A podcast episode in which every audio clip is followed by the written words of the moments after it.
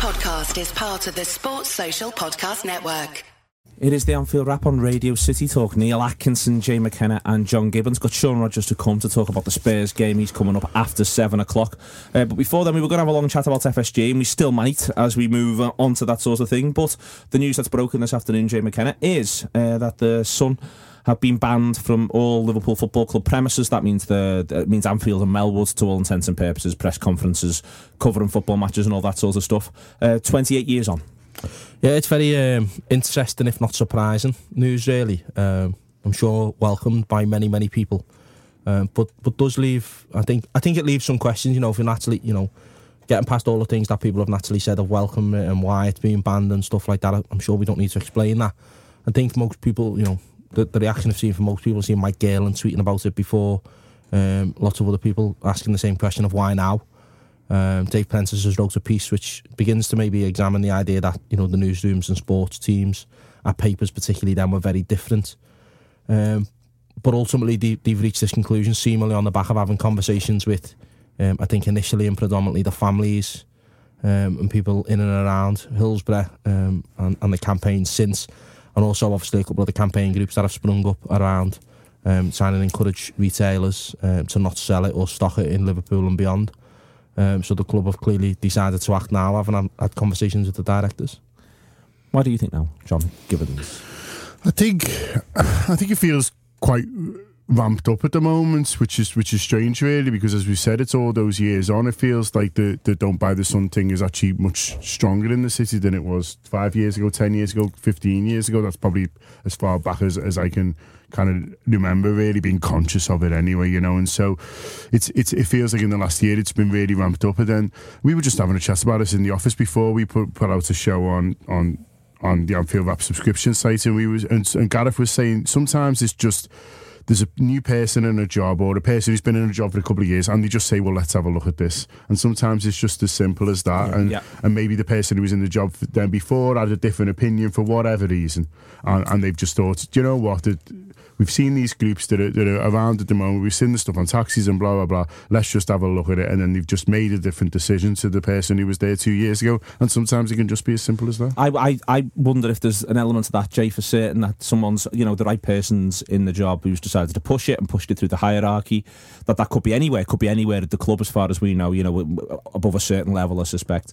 Also, you know, we are in an era where newspapers are weakened, where there is a lot of debate at the minute. It was a couple of days ago Wikipedia's decided it's not going to accept the Daily Mail as a trusted source, where social media is more and more prevalent and all that sort of stuff, and where at a time when, you know, a move like this can make the fan base in general go, well, we're glad you're doing that. We want that. We think that's the right thing to do. That all of a sudden, maybe in amongst all of these balances, the weights, the scales have just shifted. It doesn't take much, as John says, the right word at the right time from the right person who may have just decided to speak up, or maybe new into a position, just sort of comes in and just tilts the scale in one little direction, and suddenly the decision's different.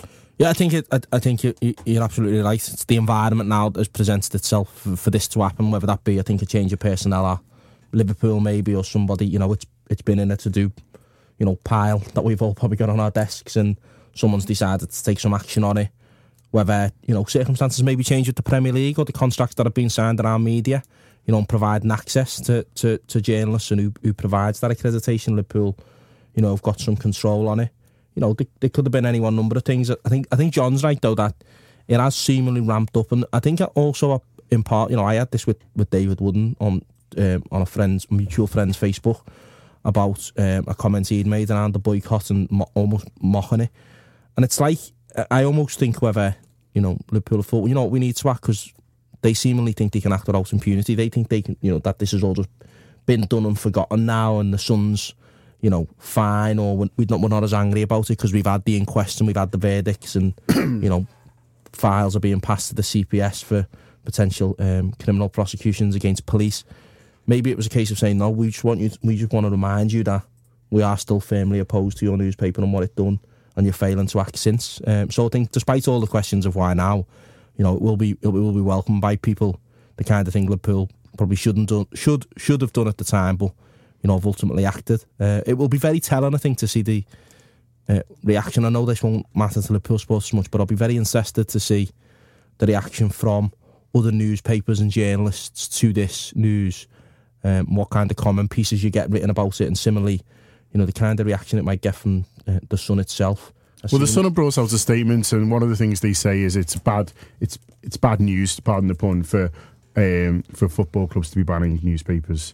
And they've kind of made a point on that, and obviously this is a very specific situation. But I wonder, as you said, that will people stick up for them and say, well, actually, you know, will football clubs start making excuses to get rid of certain reporters they don't like and things like that? I mean, we're getting to an age now where, I mean, this is a very separate thing, but where football clubs, you know, they've got their own media now and things like that. And I know at Liverpool they're trying to do more and more on the TV channel through the websites and things like that. So, you know, whether we get to a stage where, you know, football managers, a lot of them don't like press conferences, whether, you know, we're getting closer to a stage where they're just done away with kind of, and everything comes through official channels. I don't know. I think that would be a shame, but I think it'd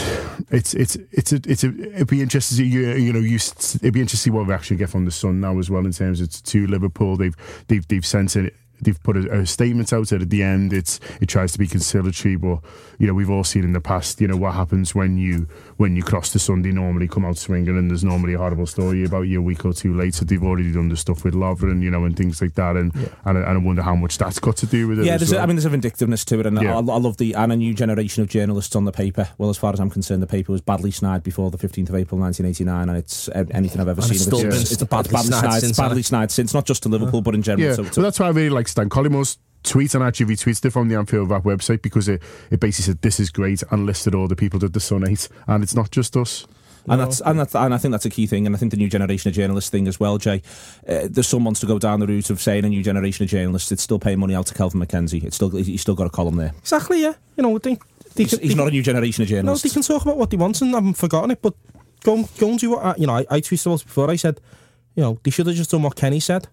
They ran Kenny. You read Kenny Dalglish's autobiography, and it says he gets a phone call from someone at the Sun. I can't remember who it was. It might have been the editor at the time, or the editor post McKenzie or someone. And he said, you know, what can we do to fix this? And Kenny said, you know, that big headline you printed saying the truth. And he says, yeah, he said, put one saying we lied. And they haven't. No matter what they've done, there's been soft apologies. We didn't know. Deep regrets. Yeah. People lied to us and stuff like that. You know, Kelvin McKenzie's openly mocked things since, despite trying to claim that he's saying that if he became a lord, he'd want to be Lord Mackenzie of Anfield and all stuff like this. He's rubbing people's noses in it because he gets away with it, and because they'll keep paying him, because you know we're not their audience. And Liverpool should have just said to, you know, and they have now, should have said, well, you know, we just want no part. We're not going to make your job easier. You know, you can sell your newspaper, you can peddle your lies, you can peddle your myths, you can peddle your ideology on people if you want. We're just not going to make it easier for you. You know, we always had this with SOS, and I'm sure, you know, it's the same with the Anfield Wrap. We'd get phone calls sometimes. We'd obviously never get them directly from some journalists, but, you know, even the agencies and the freelancers, they'd ring us and they'd say, can we have a quote? You know, can we have a quote? And you'd say, well, where are you from? Oh, we're from an agency. And a lot of the lads, and it was predominantly lads, who, you know, they'd be open enough for me and say, you know, I'm just going to say to you, mate, some of the work I pass on, you know, one of the big clients is the Sun, and I'd just say, well, I'm sorry, mate, I'm not going to give it to you, you know. You can pick my quote up another time, absolutely. You'll pick it up from something I post online, it can be in your paper the next day. That's fine if you want to do that, but I'm just not going to make the job easier for you. And I think that's the thing most people probably would have liked to have seen, of not allowing them into the press conferences and, you know, into Melwood. You know, don't make their job easier for them. They haven't earned it from us. You know, I think there's a thing about freedom of the press, and I absolutely support that and no censorship, but, you know, ultimately they've damaged this football club and spoken ill of them, you know, and the city, and of the city and of its people. And you wouldn't, you know, I wouldn't pick the phone up to them if they'd said something bad about me. You know, I wouldn't pick the phone up or deal with a journalist or deal with an organisation who spoke bad about me and people who I cared about. So, you know, I think the football club should be no different, and I'm sure most people, you know, probably listening to this now will be, you know, welcoming the news. It is the Anfield Wrap on Radio City Talk. We'll be there until 7:30. After this, I think we might have a chat about FSG. David Bowie, Golden Years. Neil Atkinson, Jay McKenna, John Gibbons with you until 7:30. Sean Rogers to come after the news, talking about the way in which Spurs will approach Liverpool and the way in which Liverpool could approach Spurs. Before then, there was two things sort of happened simultaneously. There was the release of some documents this week. Some documents have also been knocking around for a while. And also, there's Liverpool are in a bad run of form. And one of the things that happens when Liverpool are in a bad run of form, John Gibbons, is people look for someone to blame. And often when people are looking for someone to blame, the gaze goes back towards Liverpool's owners, towards FSG. And it's this situation really whether the ownership at times, it can feel like that's a little bit unfair. Like, for instance, they're not responsible for Liverpool being absolutely dreadful at Hull and all that sort of stuff. But there is simultaneously the reality that since FSG have been in, Liverpool have only won one trophy and only finished top four once. And there's all these contradictions right the way through the entire FSG question, really, as to whether or not they're the best possible owners that Liverpool could have, the worst possible owners, or somewhere in between. Yeah, I think you're right. So these things do happen when the team aren't playing well, and whether anyone had bothered to go through all these court documents or release them or whether anyone would have read them if we were still winning, you know, is up for discussion. The fact is we're not winning games of football, and I think it's all well and good. I understand what you're saying. You know, it's not their fault we lose a Hull necessarily, but they have to take some responsibility. And I think a lot of Liverpool fans are feeling like we're seeing the same season over and over again, where there's inconsistencies, there's bits of promise followed by kind of poor results and a little bit of lack of resilience, really. And they've made certain decisions since they've been at this football club, be it to focus on a certain type of football, or be it to spend a certain amount of money and not go above it. And I think a lot of Liverpool fans feel like we're seeing the same season, and unless all the stars align like they almost did in 13-14, that Liverpool aren't going to win major trophies. And I think it's just getting frustrating for a lot of Liverpool fans, and they're looking at it and saying, well, what's the common denominator? You know, in the last 7 years, you know, there's been different managers, we've tried different things, we've had club legends, we've had young managers, we've had, you know, the one of the hottest coaches in world football, this charismatic guy, and countless players. You know, I saw a stat which is amazing that you know, since of all the signings under the FSG, you know, we've actually sold more than we've still got, which is you know, crazy, really. And so is, you know, yeah. Do you think it's crazy? I think it's. I was surprised.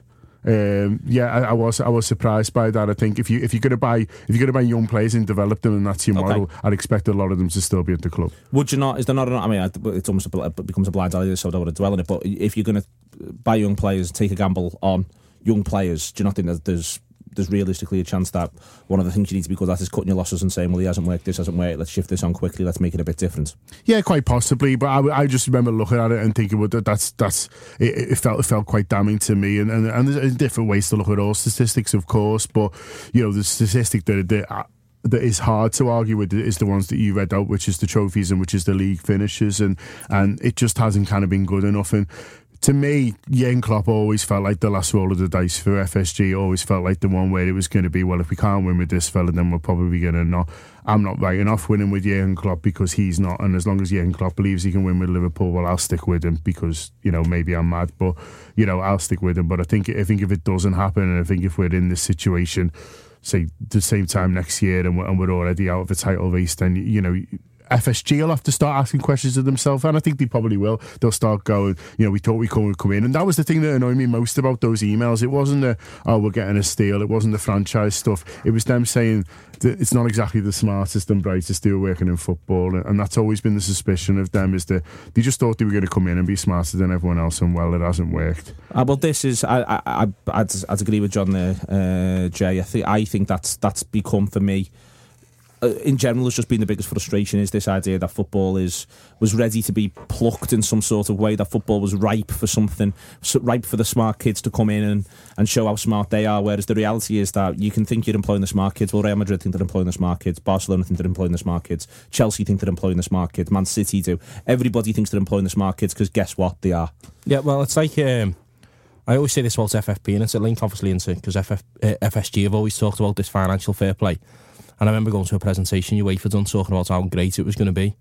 And they said, we asked a question about how clubs were going to get round it. This was just before it was to be introduced. And UEFA were like adamant clubs couldn't come round it because they'd had it checked by all these lawyers. And I was thinking, yeah, mate, but for every lawyer you buy, Man City and Chelsea have just bought 10 better. Yeah. They've just bought 10 better. Chelsea have just bought loads and loads of players at different places and have just got an ongoing circulation of them going out on loan and then selling them on. Why? Because it means that they've got carte blanche under FFP to do what they want. And Man City have done loads and loads and loads, to be fair to them, loads and loads of fixed investments in the football club and in the area, which offsets against FFP. Why? Because they've got the money, and these fellas, they're not stupid. They can go and find their own clever men. Yeah, absolutely not. I think you're right about...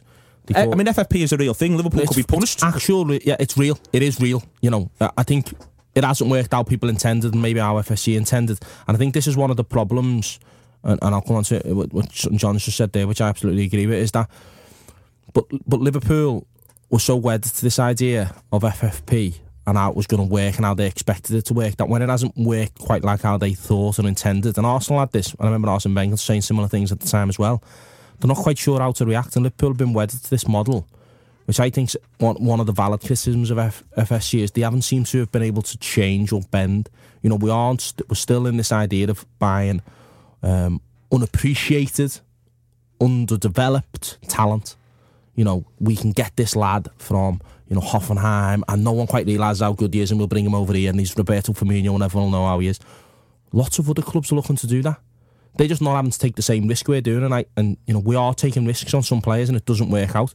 I think you're right. We do recognise that we need to cut our losses. We're just not very good at cutting our losses and getting some of the decent amount of money back that we've spent, which is problematic at times. You know, we sign these players, and we keep recycling, doing the same thing year after year. I absolutely agree with John. I think Jürgen Klopp is their last chance to prove that their model works in football, and if their model doesn't work, they need to think of something else.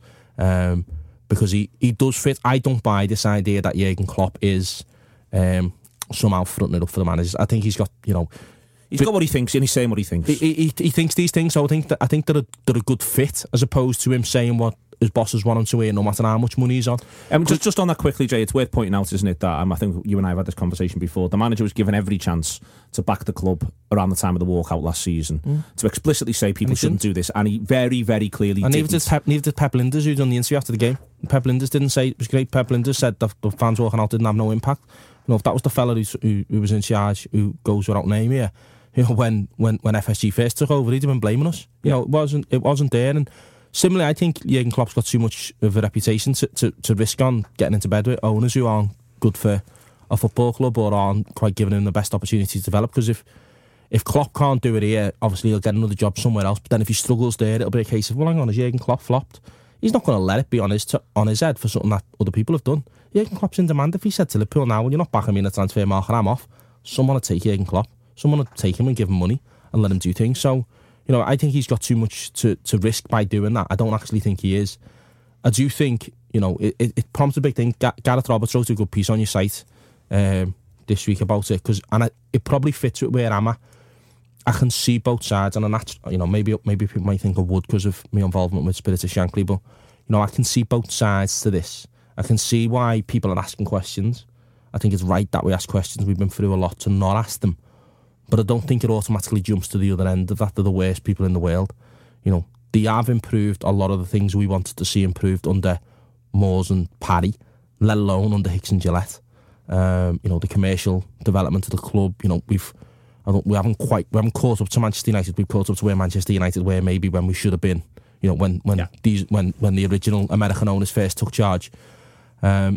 But I do think there's been a problem, you know, of them actually beginning to understand football in this country and the football club and why it is the way it is, and, you know, actually trying to see if there's a different way than what their model was. And one example I'll just give is when they took charge the Friday, we played Everton the Sunday, and we had meetings with them on the Monday, and they were even saying then, and I think this is why I don't buy into what their emails say too much, you know, these are investors pre-purchasing the club, saying, you know, things in private. I've probably said things in private ahead of taking a job that I subsequently love about. Whether I've got questions about it, I'll probably still say them now. You know, people do talk to people in private about these things. You know, they haven't said nothing bad. It was a steal. They didn't save us. They were investors who were getting an absolute bargain. The second they signed on the dotted line, it was worth more.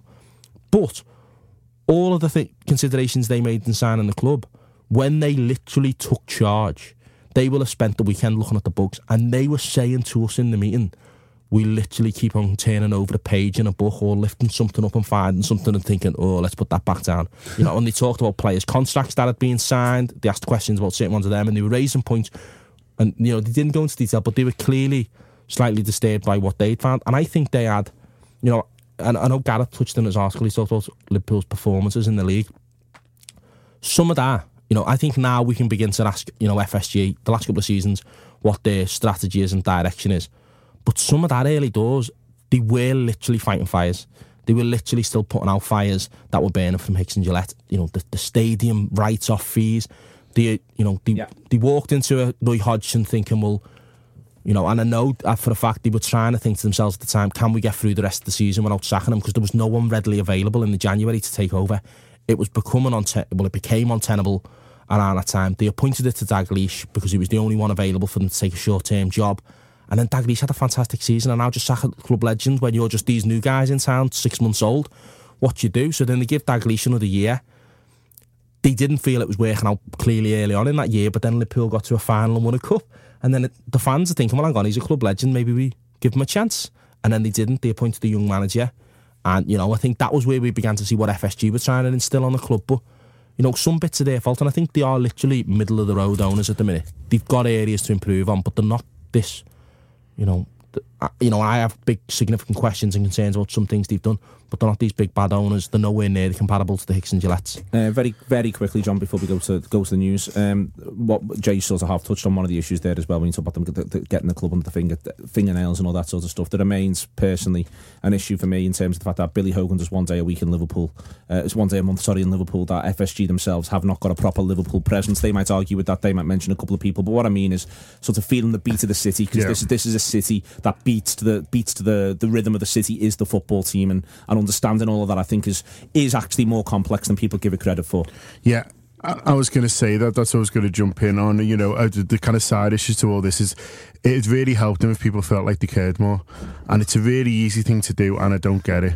You know, I don't get why we, you know, there's so many kind of faceless, voiceless people involved in Liverpool Football Club, and why, you know, the only time I've heard from Billy Hogan in the last 2 years is this interview with FC Business, which is just an awful word in itself. You know, where you know, if they just came to Anfield more, if they just, you know, little things, it's not difficult stuff, you know what I mean? If they were just around more, if they spoke to supporters group, even if you largely ignored them, I think people would say, well, fair enough, they're having a go. Come on the Anfield Wrap if you want, you know what I mean, and disagree with everything I've got to say because I'll say some rubbish. Do you know what I mean? Yeah. Like, and it's fine, but like, you know, just it's not difficult, and this isn't just John Henry we're talking about, it's Mike Gordon, it's other people, it's people they've employed as well, like, you know, Mike Edwards. Yeah, exactly. Apart from the football manager, I'd say the top 5 or 6 positions in Liverpool Football Club, like, you know, you struggle to pick a lot of them out on a lineup. Here's an example, though, just to touch on that, which I think's the worst. Jürgen Klopp signed a new contract, 6-year extension. Massive news for Liverpool, time of managers aren't that long, and Jürgen Klopp was doing the press on it. It's astonishing. Okay, this is the Anfield Wrap on Radio City Talk. 6:30, and if you're listening, you want to come and grab a seat. Anyone there from the football club? 6:30 Fridays. Here's the news. This is the Anfield Wrap on Radio City Talk. Back to everybody else in a minute or two. But as a new little feature, what we're trying to do is look ahead to the weekend's game with Sean Rogers, who does our review show with us, looking back at the games every single weekend, how Liverpool have performed, what we expected to happen, the side we expected the manager to pick, what we expected from the opposition, crucially first and foremost, and seeing whether or not we get that and how Liverpool deal with it. And that's what we talk about on our Tuesday review show. It tends to come out on a Tuesday, but we thought we'd preempt a little bit this week with Spurs being a big game, Sean. Have a look at doing it this way for once. And the question is if the Spurs manager, Pellegrino, can do what the sides who've been frustrating Liverpool have been doing, or does he have to say to his lads, listen, we play our way, we do our natural game, we're not just going to sit in. That's the key question for me, because it's easy for us to say, well, we can all see the blueprint as to how to get a result against Liverpool, but it's hard for a manager to say to his lads, don't go toe-to-toe with these, sit in instead, be conservative. Yeah, it's really interesting, isn't it? You know, he's had a number of games this season, especially at home, but he's had a couple of away games as well. If you look at, you know, Chelsea and City, irrespective of the result in those games, I thought Tottenham played very well. And everyone will always reference it. It's the kind of like half a Rafa Benitez side, half Jurgen Klopp side, aren't they, in the way that they play? And it's a difficult one. You expect them to come and play in that exact same similar manner. Something that is interesting and a bit of a curveball is that he did change for Chelsea, and he did decide to line up in a slightly different manner. It'll be interesting to see whether he therefore adopts the tactics that we've seen recently, where people, you know, look to sit deep, defend very narrow, let Liverpool have the ball and bring them on to us. It's not been the way they've been playing at Anfield, and it's not normally the way that they play. And if it hadn't been for the Chelsea game, I'd be pretty confident they'd just come and play the normal way. But the fact that he did that against Chelsea shows that he, A, is willing to adapt, and B, because it worked, it gives you that bit more confidence to do so again. Is it not going to be in his head, though, that they...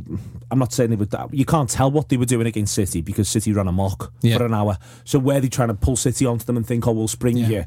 But, you know, were they trying to do that, or was that just simply how the game played out? It's, without obviously asking the manager himself, and why would he tell us?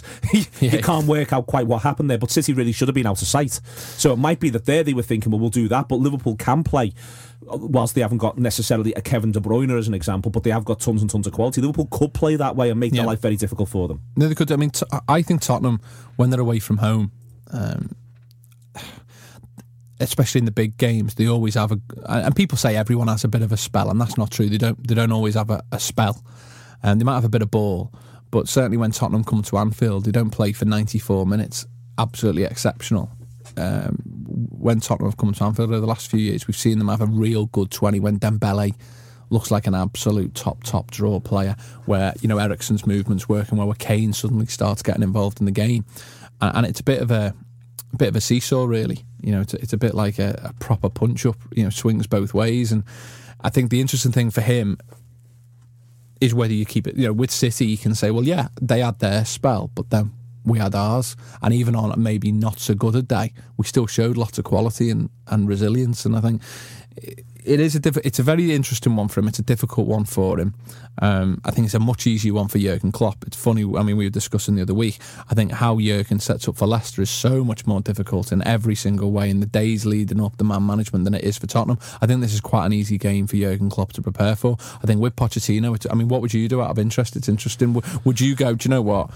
We play this way, we've had a lot of success with it, we're on a roll, why change? Or do you go, do you know what? Teams are having success with Liverpool and have changed in the recent history to success. I think if you're Pochettino, you think we want a big first 20, and then maybe, boys, maybe we fall back last 20 of the first half. We have the idea that we've got that firstly, I want you to be yourselves, I want you to play your way. Secondly, this is a side that's lacking in confidence. We don't quite know what the crowd's going to do. Let's get on. Let's look to impose ourselves and see what happens. But don't be surprised if, as you've mentioned it in the past in training where Moreno holds a certain colour card up saying, now it's changing to this. Don't be surprised if, you know, if it is 0-0 or if Liverpool have even managed to snatch one on the break, they have the mentality of, right, let's just get the half. We get to 45, maybe we get a set piece, maybe we get a breakaway, but we then not play dead, overstates it, but we go a little deeper, we draw them on and see if we can hit them on the break. And it wouldn't surprise me if they almost do the two approaches across one half, split in the middle. Yeah, my view is that whatever he does in the first 20 isn't going to be what he wants to do for the entire game. Obviously, scoreline dependent. If he comes out first 21 and a big first 20 and we go 1-0 up, he hasn't got much of a choice. You know, they've got to come out and play, but I think he'll either come out first 20 like you say and go, do you know what, don't let them get the tails up, don't let Anfield be bouncing, let's get at these whilst they're down potentially, and then at that point maybe drop off and sit off and go, okay, well, at least until half time when we can reassess what we do. Alternatively, you may say, do you know what, take the sting out of this, time waste, sit deep, let them have the ball, let a bit of frustration creep in, and then when we start playing our way in, we look to kill them, you know, 30 to 45 if you like, and go in with a lead. He may even extend that to the first half actually, to half time. But I think whatever you see in the first 20 from Tottenham isn't what you're going to see, certainly for the remainder of the half, and maybe even across the game depending on the score. The other thing to point out is and the more time you spend looking at Spurs this season, I mean, it's interesting that they've almost had an inverse season to Liverpool. They're the side who feel as though they've got momentum at this sort of point. But a lot of that is, you know, we're talking on and off about questions around the Liverpool squad. They are, more than any other side, really, I can think of in the country. I mean, Chelsea have had one game without Costa and they went and won it, so, but maybe you can say Chelsea as well, but they're completely defined by what their number 9 does, albeit the fact that he wears number 10. He's so important He's so important to them, isn't he, Sean? And he's able to, just to carry that constant threat, the physicality, the work rate, without having a ton of pace. That's why he's interesting. He hasn't got a ton of pace, but he's quick enough to be difficult. When he's on the ball, he's difficult to get off it. You can't beat him, but he's quick enough so that you can't quite get round him. I mean, Kane is, I think he's the player who's responsible who's the most responsible for how well his side plays in the Premier League at the moment. Yeah, it's a bit mad. I don't think he's not at his level, but if you were to look at, say, Alan Shearer, it's hard to say, name me an attribute, other than just scoring goals, as an example. Like, what attribute has he got, which you go, he's unbelievable at whatever. You know, he's pretty one-footed. Not lightning fast, not very skillful, not got an amazing touch. It's good enough to play for a top six side with the size and the kind of player that he is. He's not phenomenal in the air, but he's pretty good in the air, but he's not phenomenal in the air. He's not going to drop in and link the play and do things. He's not going to pop up like, say, you know, we've seen a Wayne Rooney or a Suarez in the past popping up in midfield and winning balls back for you. Look, and he does work hard. He's kind of, you'd imagine if it was like Championship Manager or some kind of rating system, there's loads of 7s and 8s flying around, maybe a little bit higher. He's just incredibly effective. And I think he's got that little bit of Kevin Keegan about him, that his work rate and his desire to improve and just make the very best of what he can be. We maybe underestimate that. It's easier said than done year on year. And I'd still think that the bar gets increased year on year, or certainly over periods. And it's interesting that Harry Kane's been able to continue with that. With Tottenham as a whole, it's interesting. Did Harry Kane get Tottenham kickstarted, or did other things happen? You know, Ericsson started to show a bit of form now. I think his influence over the last few weeks has started to get bigger and bigger in the final third, and he's just starting to click into... He doesn't score enough. He doesn't score anywhere near as many as he should, Ericsson. And that's probably the biggest weakness in his game. But certainly in terms of his creativity, he's starting to gel. Wanyama, you know, we always think of him just as a purely defensive role, you know, and someone who can, you know, cover the back four, protect and assist without the ball. He's building a lot of play, you know, he's linking a lot of play. I think even myself, when he was at Southampton, I wasn't... people say... join Liverpool. I just wasn't sure he'd be good enough on the ball. I wasn't sure his mobility on the ball, his movement would be good enough. I think with Tottenham, he's underestimated. I don't think you can just let him have the ball, because I think the danger is Ericsson. Maybe not Kane as such, but certainly Ericsson and Son, who I would expect both to play unless something comes up with illness or injury. It's a threat, and I think not to the same extent, but it's about how do you stop Gerrard and Torres? Will you stop him getting the ball? You know, how do you stop Harry Kane and Ericsson? You limit them getting the ball. So I think it's important with Dembele and Wanyama, we get in and around them and stop that supply. It's a double pivot that they used there. The Liverpool manager has made noises about making significant changes, but as you say, it's easy to... that would be easier if these fixtures were flipped the other way around. If it was Leicester first and then Spurs, because one of the things that is dressing room can look at him and go, well, hang on, Gaffer, in these games against these sides, you can look at us and say that we've done really, really well. So the idea that, you know, he as an example, he says, you know what, I'm frustrated with the performance that's been put in by two of my front three. We're going Sturridge and Origi. Well, that'd feel like a huge move in the context of this game. Yeah, and it would be as well. Yeah, it would feel it, and it would be. I wonder whether he'll come to a hybrid where there's a couple of things he could do which would be relatively easy wins if that's what he wants to do. Because it's not just about what he does to succeed against Tottenham. I think there's possibly a side of Jürgen that's going, I really want to make the players aware that I wasn't just angry on Saturday and then there are consequences. There are consequences. So you'd assume he may change the goalkeeper. That'd be an easy one. He's got an obvious one, depending on Lovren's injury, depending on Klavan's health. He can certainly get Lucas out of there one way or another. He can possibly look at either fullback. I was just about to say, he's got an option to put Moreno in and move one of the fullbacks round, whether that be Milner or Klein. He's got an easy one with Wijnaldum and Chan. He's got Alexander-Arnold, who's impressed on under-23s, if he wanted to just do Alexander-Arnold in for Klein and say, that's that. Yeah, and he could. And that would feel a really big move, I think, as well, because he's seen as the deputy, not as someone who's at level... two people competing for one shirt, like he might say a bit with Moreno and Milner, he might say certainly with the keepers. Or Chan and Wijnaldum. Now, it's weird, because you look at Chan's performance against Chelsea and his performance against Manchester United, and you kind of like, I might want to keep them, but if he does want to change things up, I think he can make a few changes and draw a bit of a line under Hull and maybe more of the squad punishment and saying, look, I'm sorry, this is changing. You don't get to play again as a unit after that. He could do it in that way. I think if he went any further than that, it would surprise me. That would seem a bit drastic, because as you say, the world and his wife knows that we are generally, without tempting fate, really good in these games. We've got a good record in these games. Everyone knows we've got a good record in these games. So, and it'd be strange for us all to be sitting around saying, can't wait till we get the front four back, can't wait till we get the front four back. That if the first time the front four don't work all season, when the record up to this point has been terrific, to then go, well, they were that bad, I've got to bomb one of them out. And it'd be even stranger to know on New Year's Day that you've got no Coutinho, no Henderson, no Mane, that you've had Lallana coming back from an injury, you've got no Matip, and you're still going to play the same way, you're still going to play the same system, you're still going to try and play in the same manner.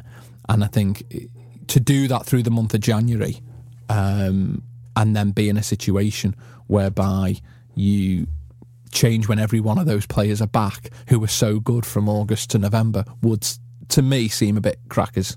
If you were going to change it, the time to do it is either on Newsday to go, look, I've set up this 4-3-3, I'm missing too many of the components, is this going to work, does this work? Or in the middle of January to go, I've given it 2 weeks, but without all of these lads, not just here but in form, it's not working, we're going to change it now. To change it, it's a bit like the horse has already bolted if he changes it now for me. Well, to do the other side of United, where he did set up a different way for an hour, he could then have carried that into the next game and the game after and gone, right, we've done this, but he hasn't. He's gone back, he went back for the Southampton game and he went back for the Swansea game. 100%. And I think now, unless something dramatically changes for this next run of fixtures, I think his priority isn't going to be wildly changing the tactics or his method of play. I think certainly he's going to rely on this front four. How do I get this front four? Now, we might see little things that he tweaks. We might see the front three play a bit wider. We might see a couple of little tactical changes in relation to maybe the fullbacks or the shape of his midfield even. You know, he might do a 2 and a 1 rather than a 1 and a 2. I think we might see a couple of little tweaks.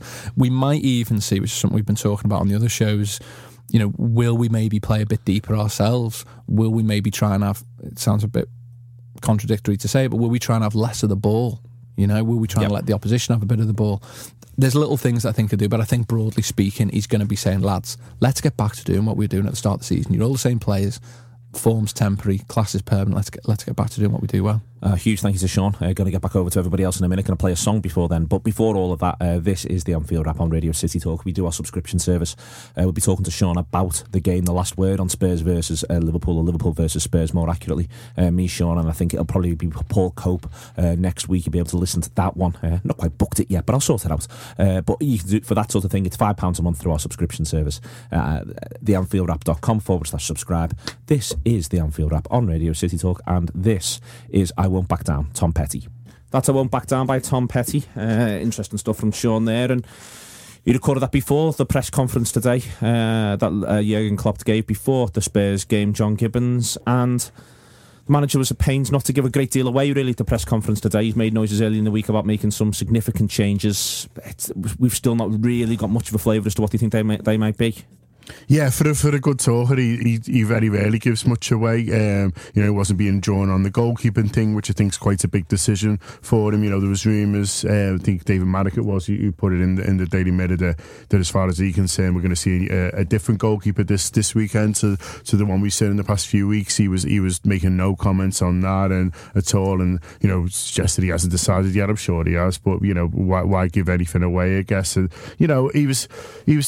What he was cleared on is, you know, there might be changes of personnel, but he's not suddenly going to stop believing in what he believes in. You know, there's not suddenly going to be this idea of, we're going to play, you know, a big man up front and go to him, or you know, or kind of change what Liverpool about. He believes that we can go 14 games unbeaten to the end of the season. He said that, and he believes things can change quickly. He kept saying this.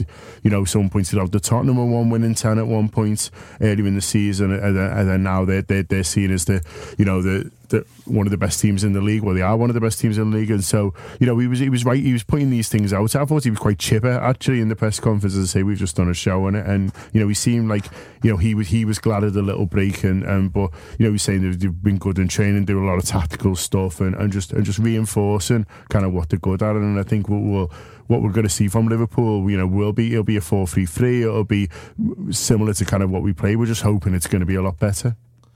Well, but it's going to be a lot better. I think it is going to be. I think for all the talk, Jay, of there being significant changes, I actually think the changes that there will be, there may be 3 or 4 of them, but I don't think they'll be significant to the footballers involved who go to and play. But I don't think they're going to necessarily be that significant. It wouldn't surprise me if he changed the goalkeeper, if he has a look at changing one of the fullbacks, if someone comes in at centre half who isn't Lucas, Lovren if he's fit, and then maybe changes one midfield place, and then is able to say, well, there you are, that's 4 changes. Yeah, and I think of any of the changes, the story is going to be the keeper. You know, if he does change the keeper, as has been suggested that, then I think that's it for Simon Mignolet, isn't it, at Liverpool? You know, he can't. He signed Karius, he gave Karius a game early on, he dropped Karius to bring Mignolet back in, and he's probably going to think to himself now, if he is changing him, that, you know, that Simon Mignolet just can't change. He just is that keeper, and he'll move him on. So I think that'll be quite a decisive decision to make, because there is no going back from that. He can't really you know, I wouldn't quite like to be trying to rely on him in 4 games' time if he says, oh, by the way, lad, we're going to bring you back in now, no matter how professional he is.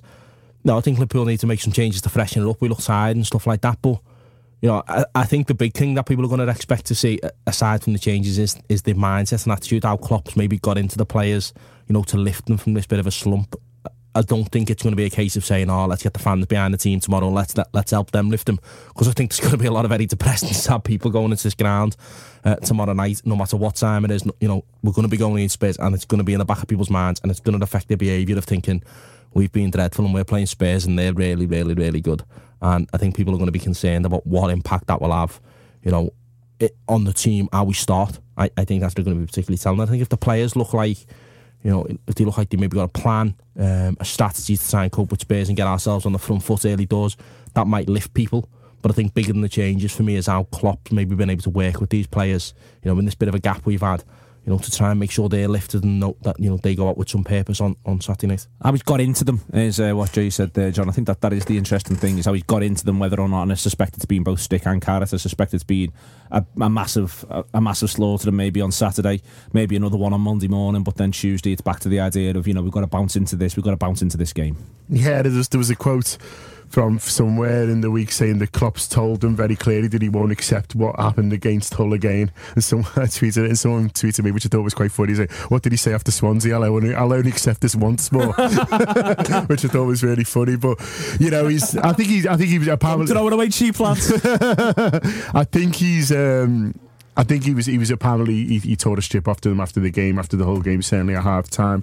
Wasn't happy at all, and I think managers will do that. They'll be very angry after the game, and then you know, and then throughout the week it'll be a case of trying to build them back up again, build up the confidence, remind them what they were good at, you know, remind them what we were doing well at earlier in the season. They need to go into the game confident. I'm with Jake.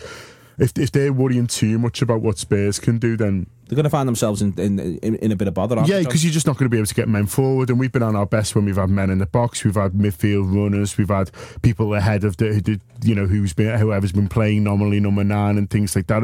And that's what you want to see, because that's where you're playing well. You'd sort of rather, you know, always live by the sword, die by the sword thing, than see a kind of a tepid kind of performance. No sword. Yeah, than a kind of tepid performance where we all look very much in a formation and you know, we'll kind of pass it around and then Spurs get a goal because they've got a lad up front who kicks it at the goal dead hard. You know, that'd be my worst kind of, you know, scenario really. I'd rather see us get beat 3-2 and you see something about the vigour that was Liverpool. You know what I'd love to see? You know, it was up the other day, and it's not easy to just replicate this, but I just love the idea that Liverpool come on and go, you know what, we're just going to try and blow you away in 20 minutes here. Yeah. We're going to try and blow you away in the first 20 minutes and put you completely on the back foot. We might not, and I say even blown away, I'm not even talking like when we used to do it, like, you know, 3 or 4 goals up in 20 minutes like Arsenal.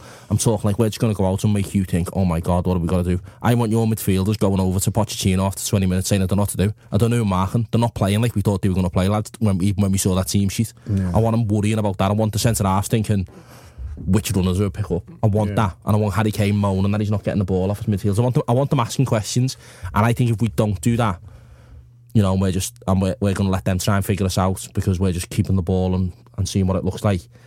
They will grow into that better than we will because our fans will get frustrated. Keeping the ball and seeing what it looks like is a very good summary of how Liverpool have been playing. Yeah.